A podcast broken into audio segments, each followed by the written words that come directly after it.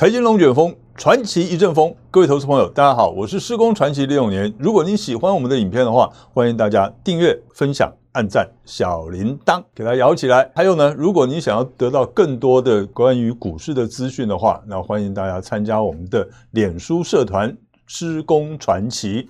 好，那今天呢，大家有没有发现，我们以前都是财经龙卷风赚钱做前锋，这一次呢，为什么会讲说财经龙卷风传奇一阵风呢？大家会觉得，哎。怎么会不一样了？是不是要改变一下内容呢？也不能说改变内容，而是呢，我们今天呢要讲的内容是不太一样的。那哪里不太一样呢？我们就要讲台湾股市的传奇故事。大家想说，那台湾股市有什么传奇故事呢？那不就金融海啸吗？要不然就是这个呃新冠肺炎嘛，哈，对不对？这个都是台湾股票近代史。我要讲的呢是上古史，就是。恐龙还存在的时候的故事。台湾的股市呢，什么时候开始的？民国五十二年农历新年过后，这个叫做新春开红盘，台湾股市第一天恢复交易。所谓恢复交易，而不是说开市呢，最主要原因是因为在民国五十二年之前呢，台湾呢就已经有发行股票了。当时哈实施三七五减租，政府呢就是说你要钱还是要命啊？不是啊，还是要股票。那有些比较聪明的人就拿股票。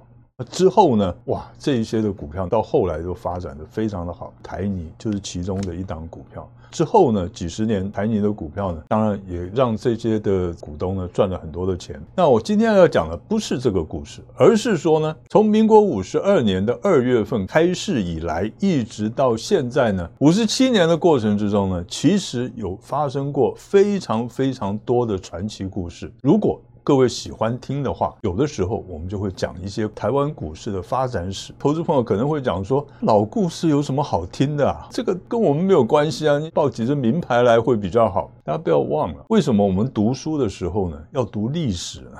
因为呢，这叫见往知来。过去呢发生了很贱的事情，而不是啊哈。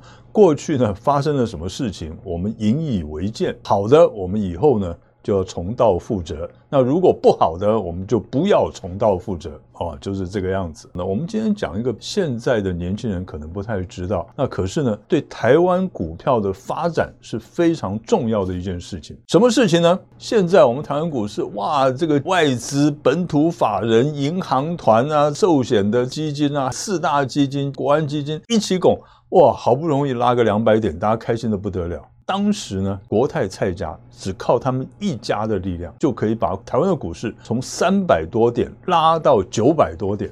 在民国七十二年的时候呢，当时呢，我们台湾经济蓬勃发展，每年的 GDP 的成长率呢都是两位数哦。我们现在呢，经济成长率哇要达到百分之二、百分之三，要费尽九牛二虎之力啊。所以呢，你就可以想象得到，当时呢，大家赚了多少钱。我那个时候呢。坐过一部计程车，有位计程车司机，他养了四个小孩，他开计程车开七年，他就可以买一栋房子。四个小孩全部呢都是硕士以上的学历，你看那个时候钱多好赚。到了民国七十二年的时候，台湾的钱真的是已经淹脚木了。台湾的股市呢，那个时候还在三百多点。呃，我们小编呢就说啊，台湾股市有三百点的时候啊，哎，对啊，我跟你讲。从民国五十二年呢，我们台湾的股市呢开市基准的指数是一百点，现在是多少？一万二、一万三。所以呢，到了七十二年的时候，国泰蔡家就认为说，我们台湾的股市价值绝对不止于此，应该呢有机会到一千点。所以他们认为呢，到一千点应该不会是问题。所以呢，他们当时呢就集结了一些的财团啊，或者其他一些企业家，大家一起来。我们台湾的股市就开始在这一些的财团力拱之下展开一波呢行情。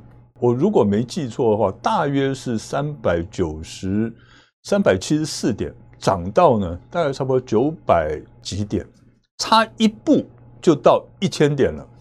结果呢，蔡家呢有一位二代，他当时是立法委员，那就出了一些状况。所以呢，当时呢，他们的资金的调度就出现了问题，股市呢就整个就垮下来了，跌到民国七十四年的六百三十六点。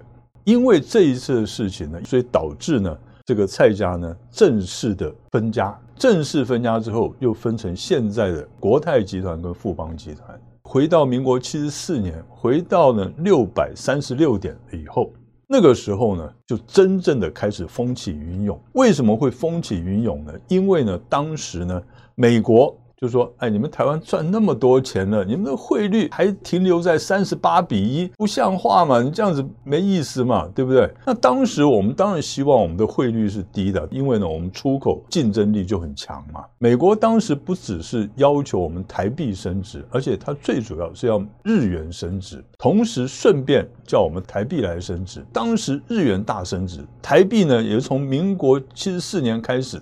大幅度的升值，而且刚好又发生了我们台湾股市呢，从民国七十四年的新春开红盘的那一天呢，开始全面电脑化。民国五十二年开市到民国七十四年这二十二年之间呢，都是用人工撮合。那个时候呢，好像罗马竞技场的时代，又好像呢西部开拓史的时代，跟现在的情况完全不一样。现在很文明啊，那个时候很好玩。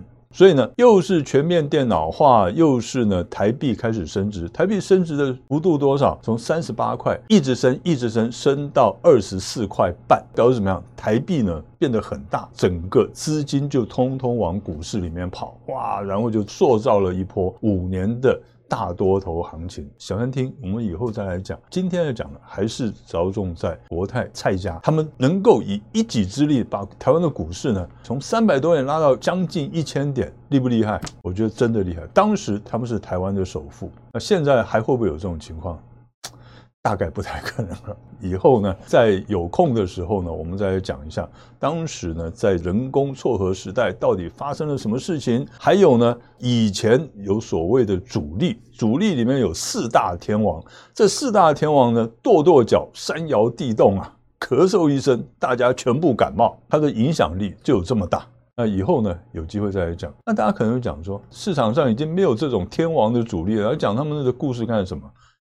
非常的重要，你知道他们的主力、他们的操作的手法，他们过去的是怎么样子来操控股票的话，你知道他们的手法的话，你以后在股市里面呢，你就不太容易被主力修理，不太容易被法人修理，不太容易被任何人修理，反而呢，你有机会去修理别人。知道历史有没有好处？当然有好处。以上呢就是我们今天给大家讲的故事，希望大家喜欢。